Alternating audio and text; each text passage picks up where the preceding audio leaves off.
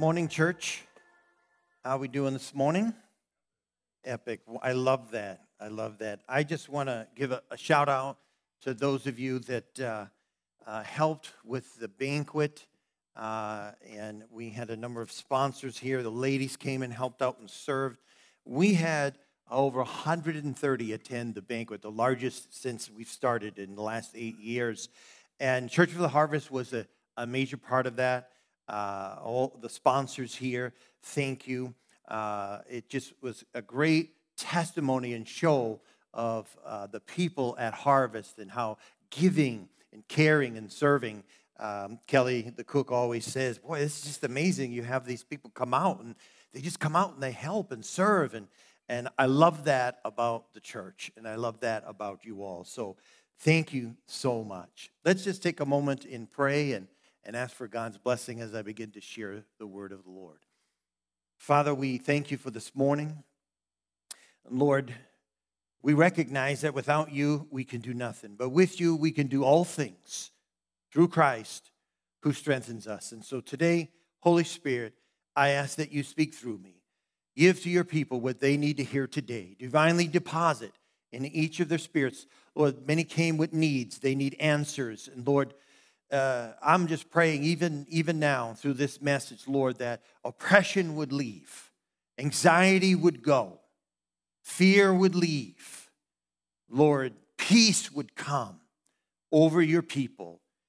It's in your mighty name we pray. And all God's people said, Amen. Amen. I'm just going to continue here uh, uh, with this uh, mini series here on talking a little bit about the end times and it's the second week, and uh, we have a still up there about uh, Israel and at war. And uh, I've titled this End Times Panacea, a remedy or end time solution, or maybe some answer to bring a perspective a little bit to, to what's going on out there in the world and, and how should we pray and what is our response uh, to that.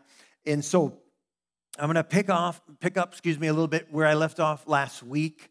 Uh, uh, talked about some things, but I do want to kind of might feel like I'm jumping around a little bit here, but I want to I want to talk about how the enemy uses deception and doubt uh, to bring us to question uh, and question truth, the truth of God's word. So, how many with me say amen? amen? Can you hear me all right? Is everything all right? Feel a little bit of an echo, but uh, maybe they get that corrected. So uh, we mentioned this uh, uh, last week. Is this it? Is this the end? I mean, boy, it sure seems like it. I mean, the world is in an uproar against Israel. Is it not? I mean, it's just how fast that happened and spread. I think it spread faster than COVID. Right? Think about that. I mean, a pandemic starting in China and then making it around the world. And, and, and this was within, within days, within days, we had protests and, and people rioting. And, and so, so is this it? Is this the return of Jesus very near? And well, I will say this. How many know that today we're closer to the return of Christ than we were yesterday? so I'm safe in saying that. Amen. And uh, but in a natural, maybe it looks like it, but I, I don't. I'm going on a limb here. I don't believe so, though. I don't believe so. I don't believe the table is set. I believe there's other things that need to happen, and and uh, but that's just my opinion, and I could be wrong. And and uh, I believe it's there's birth pains. There's a, a new day. I shared a verse last uh, week. I'm on an Ezekiel 38 when it talks about a time that when Israel is living in peace, living in safety, with no walls, no borders, and they're at rest, and then they're attacked. And I don't remember a time since I've been alive and they've been a nation and since 1948 being declared that that has happened. And they have walls everywhere, and, and, and they're constantly launched rockets being attacked. So, so it may be a new day, and it may be a new day where there is peace. So, but I want to address some things. This hatred for Jews, where does it come from? Where does it come from? And what I'd like to say as I begin right now, that if you get anything about what I'm about to share, know this that whoever attacks God's people will be eliminated and destroyed. That sounds heavy, but and what I mean by that, I mean even the believers. Yes, we suffer loss. People die. They You know, uh, those that, that, that know the Lord go to heaven. But I, saw something about civilization and nations and empires that have tried to destroy the Jewish people. And it goes back to the nation of ancient Egypt. They are gone, the ancient Egypt. The Philistines, they are gone. The Assyrian Empire, that's gone. The Babylonian Empire is gone. The Persian Empire is gone. The Greek Empire is gone. The Roman Empire is gone. The Byzantine Empire is gone. The Crusaders are gone. The Spanish Empire is gone. Nazi Germany is gone. The Soviet Union as a, as, as a nation is gone in that respect. And then the question mark is Iran. Is that next? the Jewish people, the smallest of nations, but with a friend in the highest of places, the Lord God Almighty. Can somebody say amen? amen?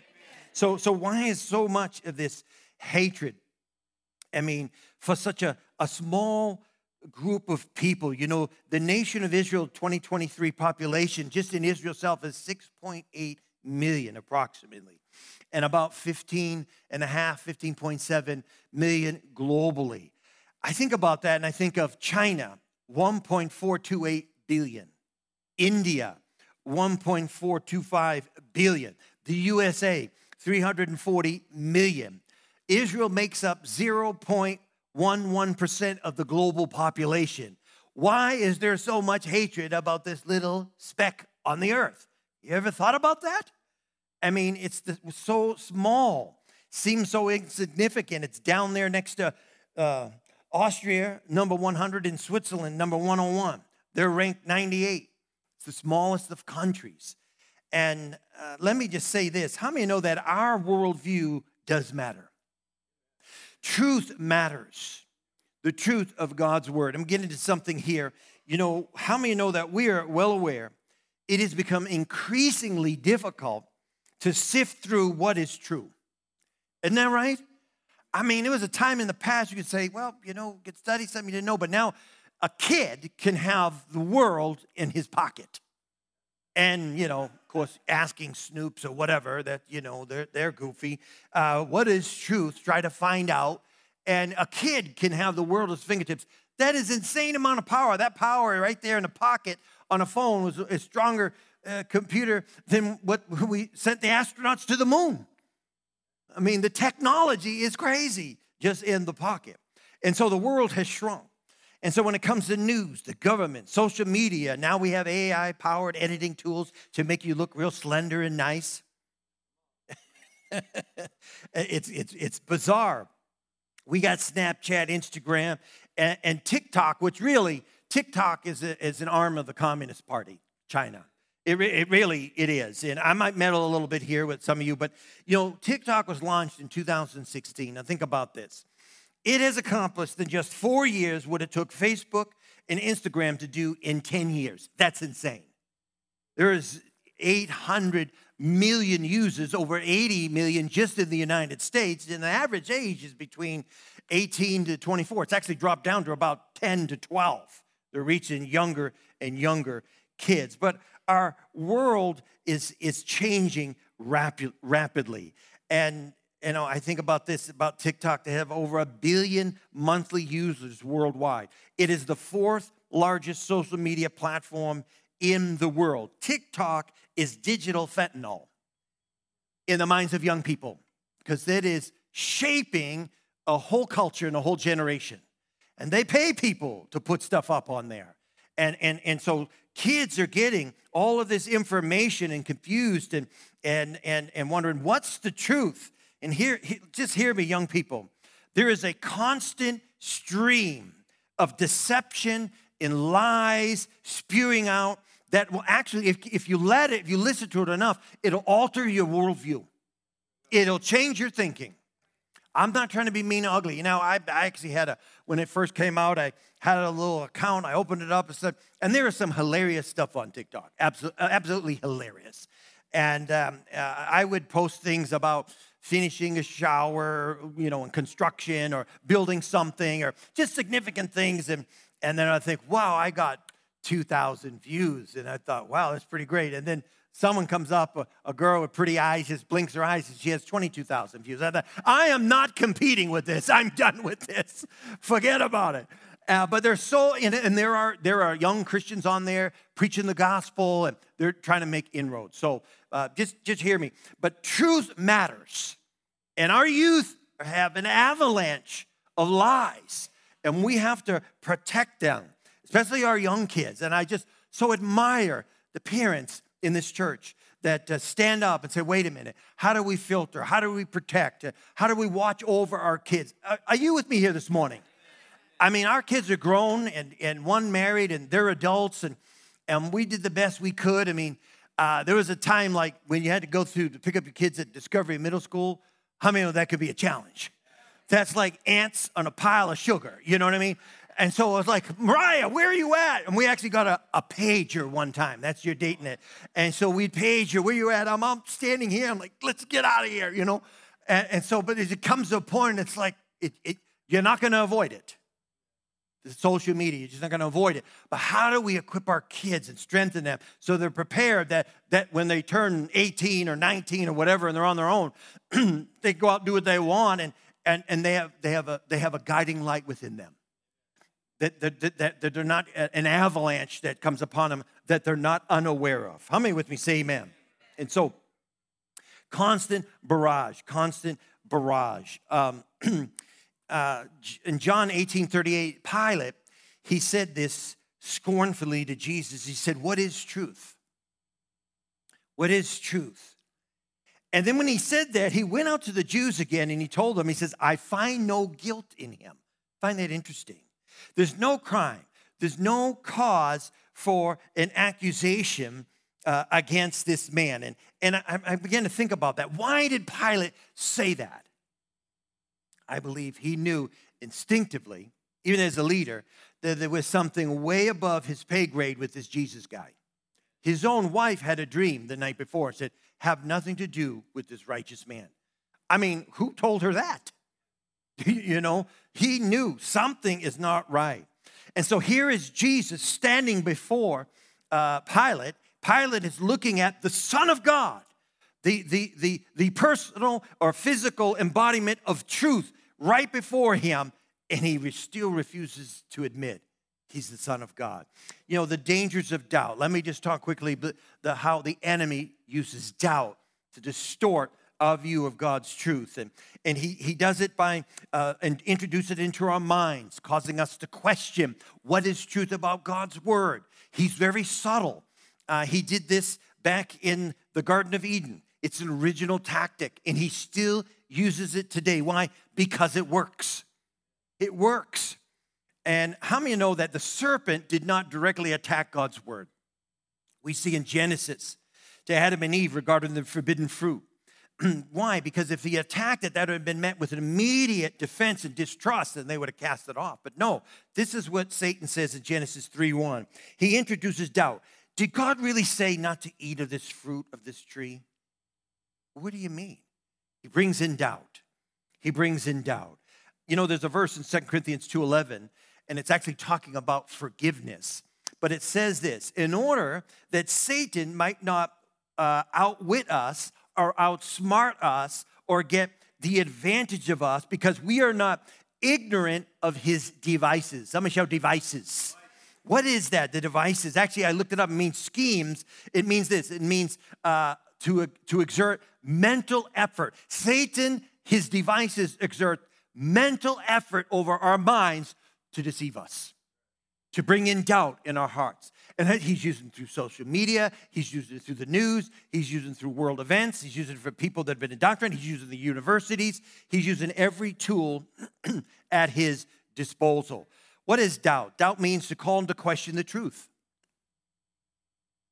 to lack confidence, to distrust, to be suspect.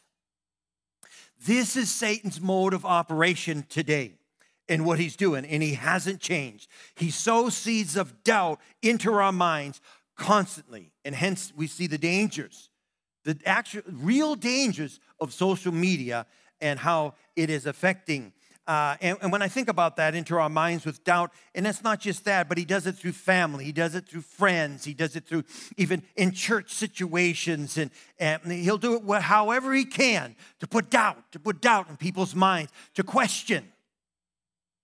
I don't know about him. I, I don't know about her. Well, I heard this or I heard that. Don't let that thing sit on your head.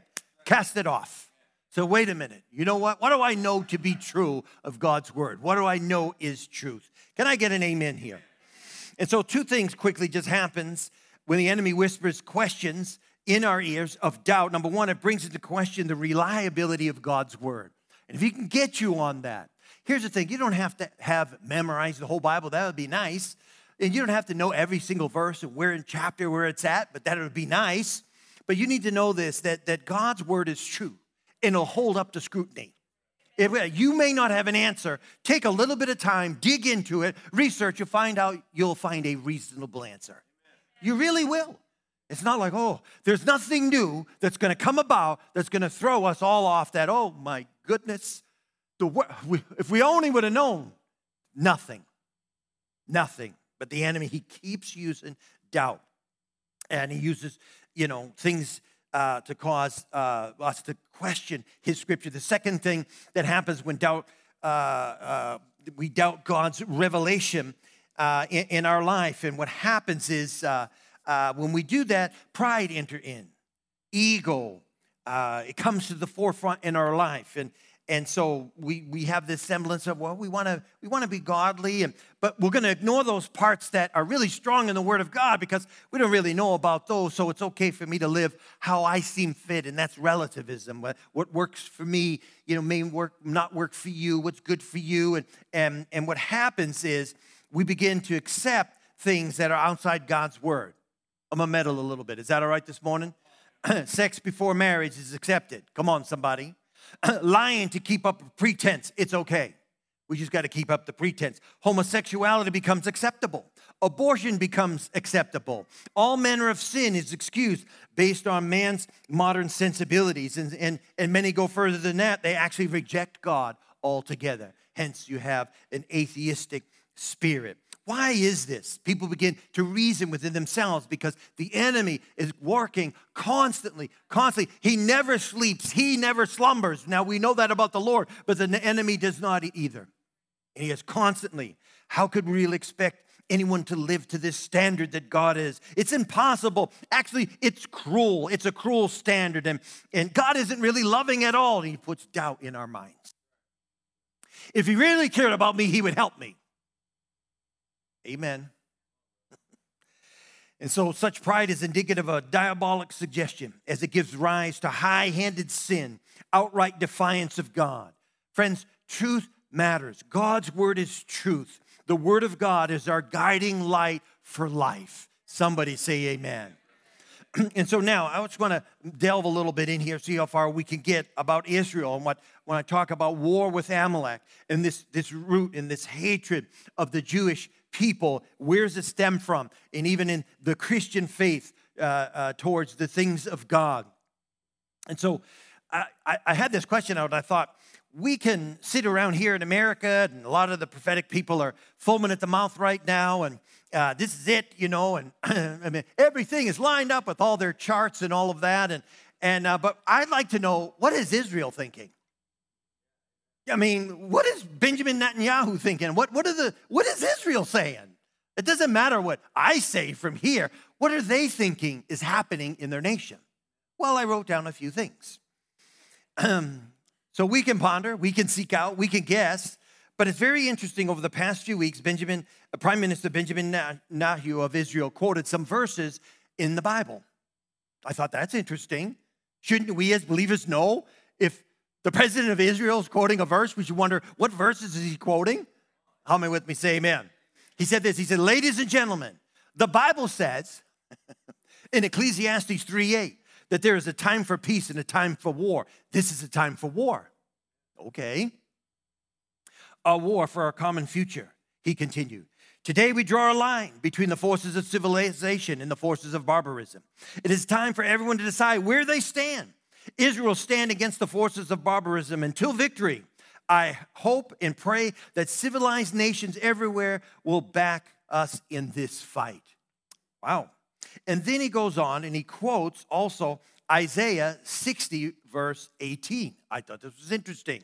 And he says, This verse, actually, I give a little background here. The verse is speaking about a future glorious kingdom where the Israelites were for 70 years in Babylonian captivity, and they looked forward to the return of the promised land and what was inherited and what God said that they would have, the reconstruction of their natural life after being in captivity for 70 years. So that's the background of this chapter in Isaiah 60. So he quotes Prime Minister 60, verse 18. He says, No longer will violence be heard in your land, nor ruin or destruction within your borders.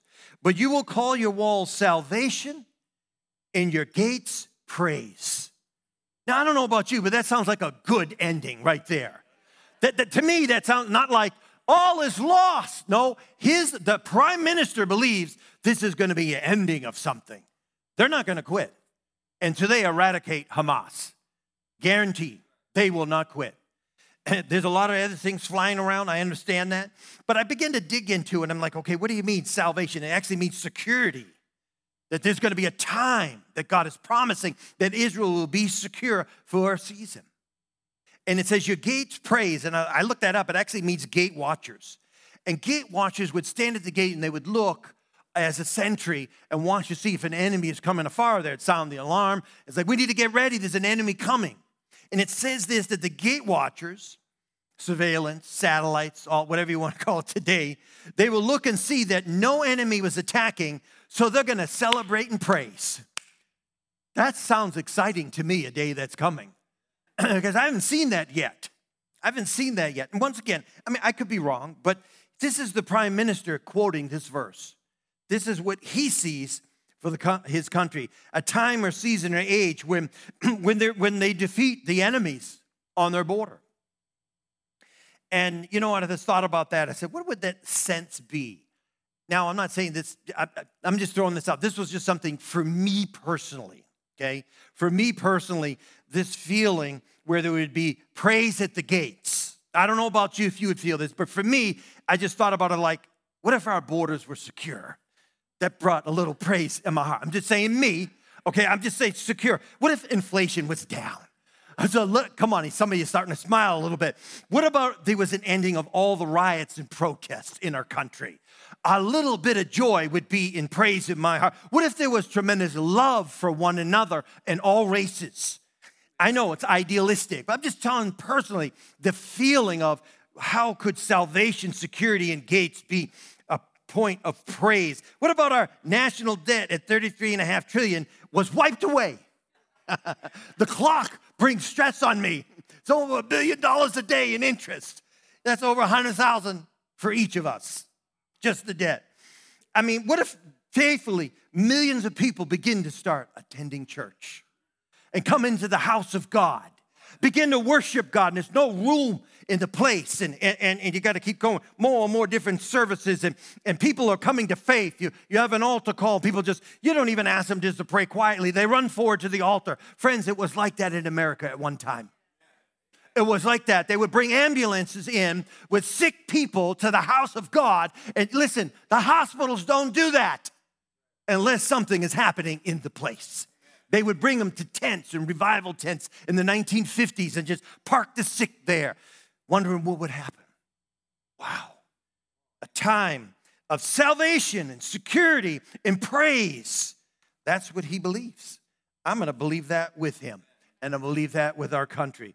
Then he goes on and he declares something I thought was very interesting, and I spent a little bit of time here on this.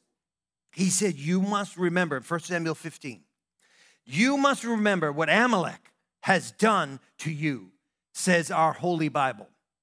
I'm quoting him. He said, God commanded uh, to, to King Saul in 1 Samuel 15 3, and he says, Now go and smite Amalek. So, Prime Minister is quoting this, and utterly destroy all that they have. Spare them not, but slay both man, woman, infant, suckling, ox, sheep, camel, and donkey. Wow. Prime Minister quoted that verse. And you know, that's a very, that's a difficult passage reading it at face value. How many understand what I'm saying? It's like we need to study this and understand what is the context.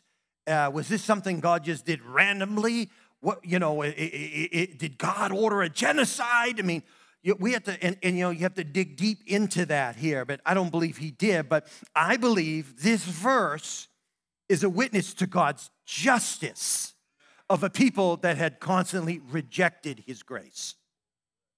Not just over a few years, hundreds of years hundreds of years. You know, atheists, they love this verse. Guys like Christopher Hitchens, who's now deceased, he said, If God existed, the God of the Old Testament was unworthy of the name God. Why? Because he's a genocidal maniac. So they use verses like this. Here's the thing number one, Christian, you do not need to defend God, he can defend himself. Okay? the Bible is the Word of God, it'll stand the test of time and eternity. Now, just very quickly, before I conclude here, just some background. There was two types of wars that Israel was commanded to fight in reclaiming the promised land. The first one was wars that were outside the promised land. And when they fought outside, it, they would go to a lot of the city officials and they'd say, listen, surrender, we'll apply mercy to your life. And they would do that. They would extend mercy. But there was a command that God said those that were in the promised land that they didn't allow for mercy. They had to be wiped out. Why did God do that? Why did he say that? Notice Deuteronomy chapter 20, verses 16 to 18. He says, However, in the cities of the nations the Lord your God has given you as an inheritance, do not leave alive anything that breathes, completely destroy them. And then he goes on and he lists them and he says, Otherwise, they will teach you, watch this, to follow all their detestable things they do in worshiping their gods, and you will sin against the Lord your God. Once again, I believe these verses are a witness to God's justice. You know, it is a fearful thing to fall in the hands of the Lord in the judgment of God. And we don't want that. Who was Amalek in the Bible? Amalek, I began to look it up. And this spirit actually goes back, I believe, from the beginning in Genesis 3 15, when it talks about how Adam and Eve fell, and the Lord makes a pronouncement or a judgment uh, over Satan. And it goes back to Genesis 3:15. He says this: Satan will bruise your we, you will bruise, the Messiah will bruise the head of Satan, but Satan will bruise his heel. And right then, there's a battle. I don't know if you know, but we are in a spiritual battle. We are in major, right before our eyes, there's a spiritual, natural and spiritual going on. Believe that and know that. But in Exodus 17 and Numbers 24, the Amalekites were the first to attack the Israelites upon exiting Egypt. So, in other words, the Hebrews, after a great victory, they leave uh, uh, Egypt with a strong arm, the Bible says. And God wrought victory, and Pharaoh's army was destroyed. And so they were heading to the promised land. They were bothering this nomadic tribe of the Amalekites. And the Bible says that they, they were tired, they were weary, they were, some of them were sick from the journey, and Amalek attacked them. Amalek attacked them. And I thought, hmm, he's still doing that today. Hostility, hostility between the Jews. It goes way back when, when it actually means that uh, attacking his heel, it means you'll bruise it, he'll attack from behind, or he will lie in wait to jump on a situation. And the enemy has been doing that. That's Satan's mode of operation.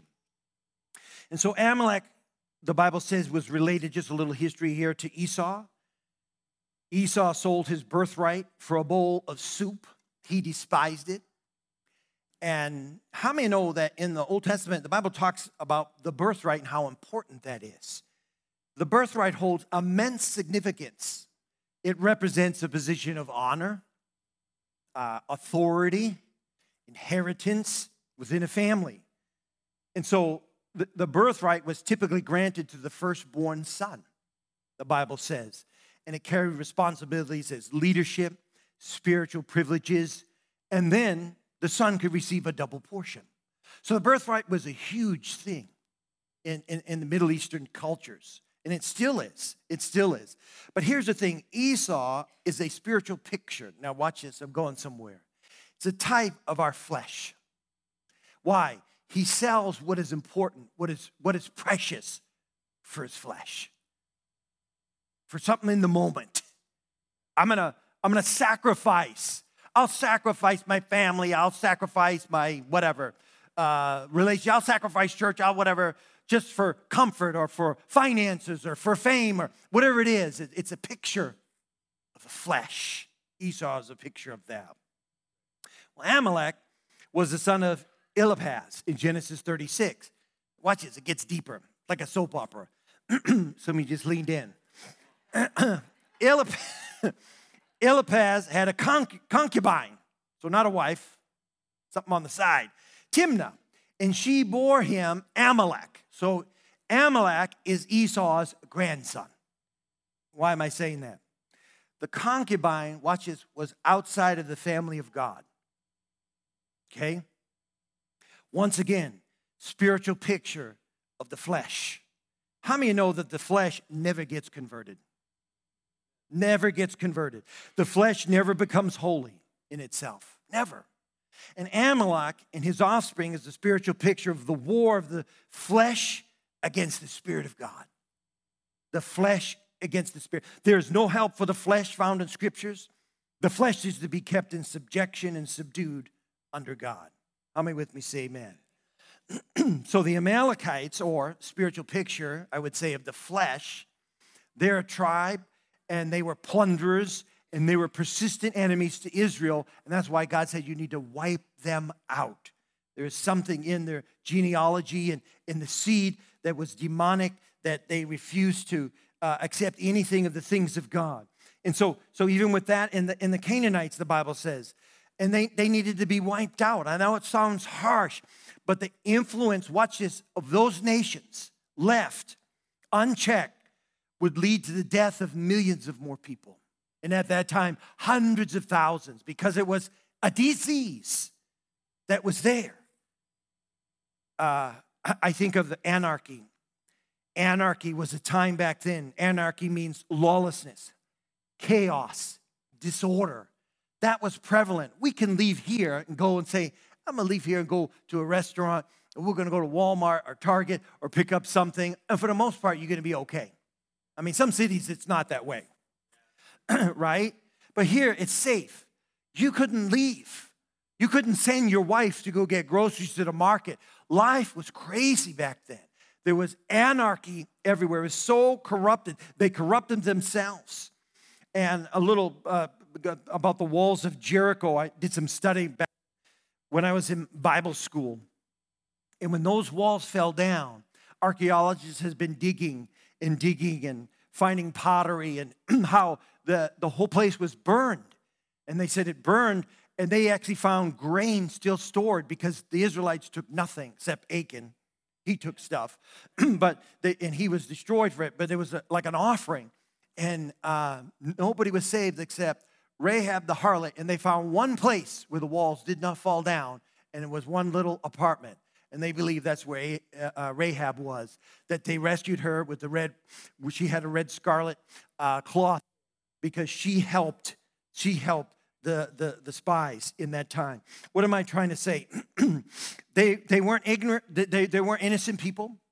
They weren't ignorant about the God of Israel because if you read in Joshua 2:11, they knew Rahab said, We know of the God of Israel. We know of the power of God. We know that He is the king. We know there's no other God but Him. But the city refuses to accept it. Wow. And so they had to have been destroyed. They had to have been destroyed totally. So the Bible says in Deuteronomy 25 17, He said, Remember what the Amalekites did to you along the way when you came out of Egypt, when you were weary and worn out they met you on the journey and attacked all who were lagging behind. They had no fear of God. When the Lord your God gives you rest from all the enemies around you in that land, He is giving it to you to possess as an inheritance, God gave in the land. You shall blot out the name of Amalek from under the heaven. Do not forget. Stand with me if you would, please. there are many stories in the Bible the Bible talks about uh, where the enemy, this spirit of Amalek, has come I believe it has been unleashed throughout the world globally. That's just my opinion. It is the Spirit once again raising up its ugly head in this generation. When I thought about that, the children of Israel didn't totally eradicate the Amalekites. They left the seed and they kept attacking them, attacking them. It goes with the book of Esther with Haman. He was an Amalekite, tried to wipe them out. It backfired. How many remember Hitler? Six million Jews, you know? it was over 50% of the population of Jews that were just wiped out. Six million of a population of 10. You know, recently, I just saw this in the news. The IDF found Hitler's book that was actually a Mein Kampf translated into Arabic in a children's classroom in Gaza. Pictures and all. And it said this it says, used by Hamas to train the kids, death, blood to the Jews. It's a spirit. It's spirit of Amalek. It hates the people of God because they, regardless whether, and, and this does not mean all the Jews are saved. We're not talking about that. They still have been elected and chosen by God for a purpose. I believe that. I believe that. I'm not into replacement theology. You know, the church is replaced. Listen, that we'll, you know, you need to be born again. That's the way to salvation, okay? But there's still, there's still a purpose, I believe, that God has, a prophetic purpose for the, the children of Israel. And Satan knows that. Because there's a time, Jesus said, I'm not coming back until you say, Blessed is he who comes in the name of the Lord. So that means someday, when the end of the times of the Gentiles, the Jews are going to go, The Messiah. It was Jesus. He's the one. Blessed is he who's come. Then the end will come. Amen. That hasn't happened yet, though. Why? Because God is giving the time for the Gentiles, for us to come in, those that, you know, not Jewish heritage, to come to faith. He had judicially hardened them. Romans 9 talks about it. Romans 9 is not, uh, you know, Calvinists like to use that. I'm sorry, but that's for all people. No, no, no, no. It's he just he's hardened the Jews. And he said, I have a message I want to bring to the world the gospel. It even says in uh, chapter 11 there, it says that even all Jews might be saved. God cares about the Jews as much as he cares about the kingdom of God moving forward. Every head bowed, please. I know I jumped around here a bit. But there's a verse here I want to conclude with Exodus 17. The Lord spoke to Moses once again, this spirit, this Antichrist spirit, spirit of Amalek. There's a type, there's a shadow, there's a there's a spirit that's a picture of like the flesh. A spirit that hates the Jews, hates Christians, hates God's purposes, hates the church of the Lord Jesus Christ. Exodus 17, 14. And the Lord spoke to Moses and said, I will utterly blot out the memory of Amalek from under the heaven. To which Moses responded, The Lord will have war with Amalek from generation to generation. Wow, that's very interesting. God says, I'm going to wipe them out. Moses said, God, you're going to have war from every generation to every generation. Every head bowed, please. Here we are today, 2023 at war again with an evil spirit, an antichrist spirit. This, I believe, is the time where we need to allow the Holy Spirit to take ascendancy more in our lives. Amen. That this is a time we recognize what we're up against. And we're going to watch and see what the Lord will do. I believe He'll bring a new day. And wars must take place, they happen. There's always going to be wars. But I believe God will preserve his people. God will preserve his people. Just like he has preserved the, uh, the nation of Israel and every nation that has been bent on destroying it, that Antichrist spirit, spirit does not exist anymore. Here we are today. The enemies are risen against the nation and against even Christians and believers. God will deal with that. He will deal with that. I believe the church of the Lord Jesus Christ will overcome. I don't believe God's coming back. Once I said, like last week, for a church or bride that's hiding in a cave, a cave woman. He's coming back for an overcoming church, a victorious church, a church that's taken ground, a church that's involved, a church that's there reaching people for the kingdom of God. In the name of Jesus. You're here today. say, Pastor, I'm not right with the Lord. Maybe you're listening online, you're not right. The Bible says now is the time, today's the day of salvation. Today's the day where you can give your life to the Lord. You can surrender afresh and anew and say, Jesus, come into my life, save me. If that's you, you're at a point, you recognize your need for the Lord. I want you to pray with me as I lead us corporately in prayer. Say this to me, say, Jesus, I believe you died on that cross for my sin. Jesus, come into my life. Save me. I'm a sinner. Thank you for saving me. Jesus, I give you my life. Now take it. I will serve you all the days of my life. In Jesus' name, amen.